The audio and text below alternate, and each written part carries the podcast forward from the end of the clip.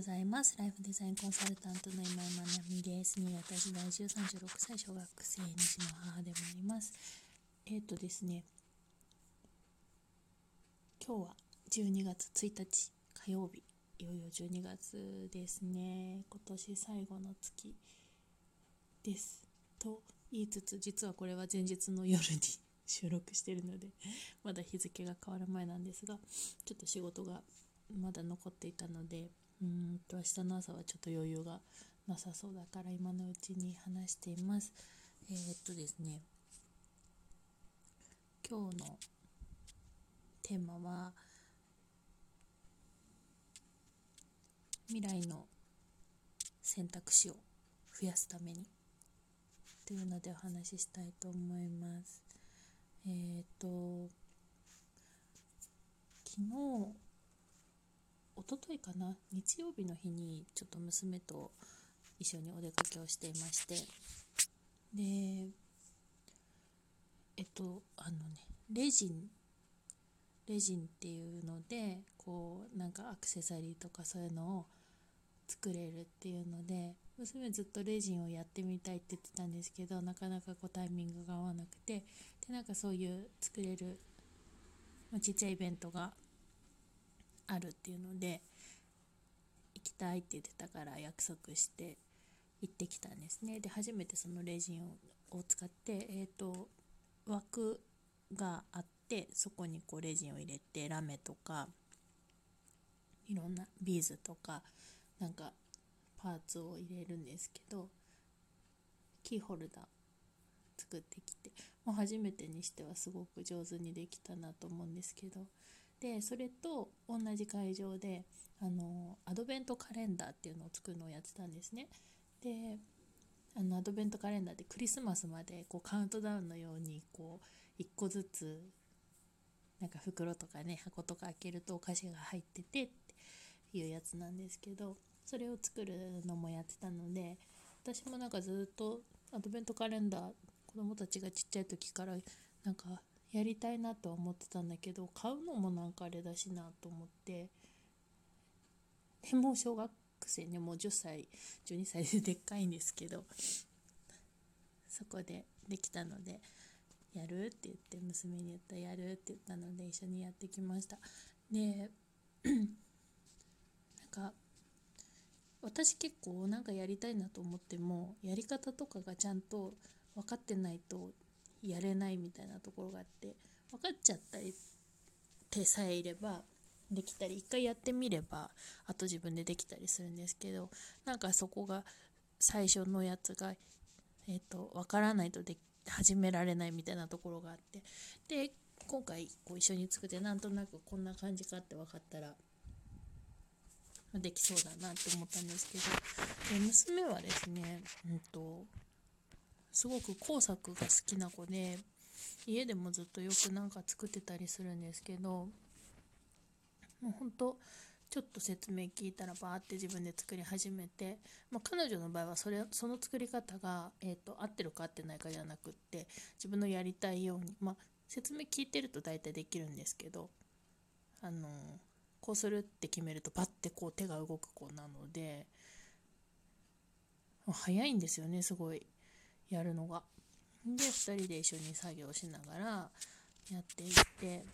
で娘のそれを作った時にですねまあお兄ちゃんがいるわけですね。一日1個娘はそうやってアドベントカレンダーを開けておやつを食べていくんですけど絶対息子も俺のはっていうなると思ったのでいやでももう1個作るのもなって結構時間かかったので30分ちょっとぐらいかかったかな。でそしたらそこの方がですね ま、お兄ちゃん用に材料とあとお菓子とこの一式あのあれそれかお家でやるっていう風に言ってくれたので上の子の分はあのそういう形であの購入する感じでで持って帰った材料で娘がもう全部作ってくれて息子の分を。で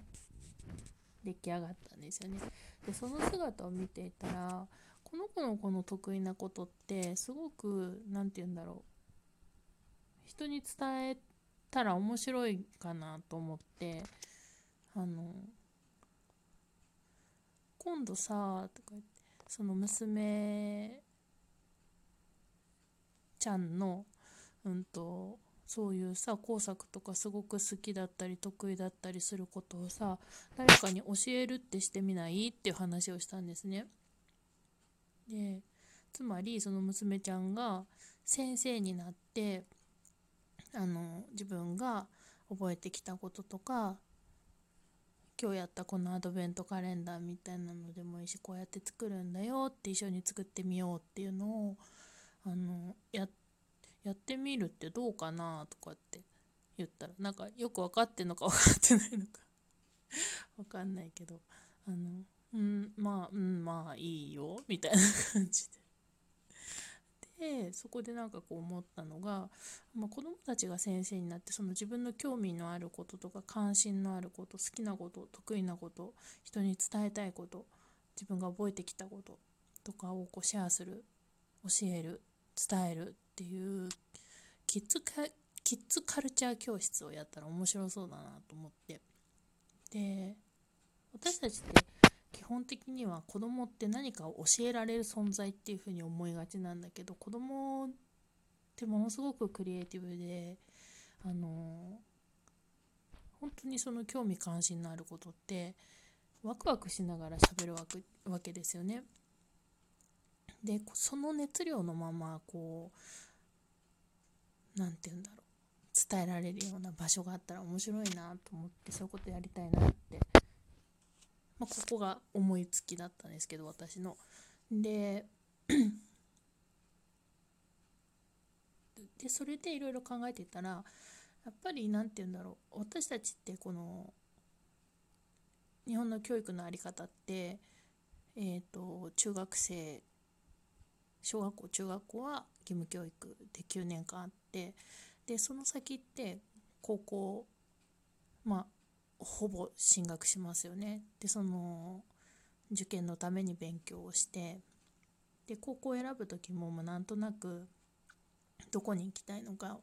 選ぶ手前にその職業を選択するみたいなところがあったりしますよね何になりたいのか自分が、うんと、大きくなったら何になりたいのか将来どんな仕事をしたいのかみたいなことを思い描きながら、まあ、その手前にある高校を選択する。で高校に入ったら今度は、えーと、大学に行くのか就職するのかみたいな。で、うんと、就職するなら何の仕事をするのかだし大学を選ぶにしてもその先にどういう仕事をしたいのかどんな職業に就きたいのかみたいな感じでこう自分の進む道を選択していくと思うんですけどこの職業選択っていうあり方をやっぱりこう見直していかなきゃいけないよなって思っていて。で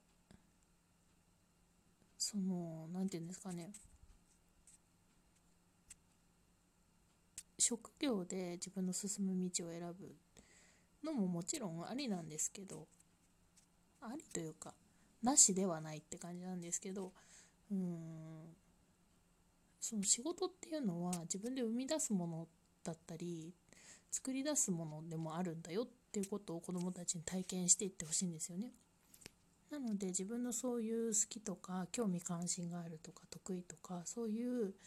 なんだろううんと自分が本当に心から楽しいと思えるものとかワクワクするものとかそういうものをどうやったらこう仕事に結びつけていけるんだろうとかそれをそのままストレートに仕事っていう風にうん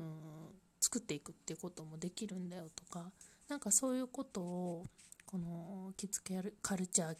何回もかも キッズカルチャー教室の、うんと、を通してそういうことをこうに触れるきっかけになったらいいんじゃないかなと思ってまあ、いろいろ構想してるところなんですけど、まあ、これをポソッとつぶやいたらですねいろいろ、えーともうちょっとこっちの授業と絡んでみないかとか、えっ、ー、とここの場所使えそうだなとかあと企業さんとのちょっと共催みたいな形でできるかなみたいな道がちょっと見えてきたので結構早い段階で形にできるかなって思っています。何にしても子どもたちがこう、えーと、生きていく未来その自分たちの生き方の選択肢を増やせる仕組みっていうのはうんこう作っていきたいなとそういう背中を見せられる大人でいたいなと思っているところです。はい。それでは今日も素敵な一日となりますように。おしまい。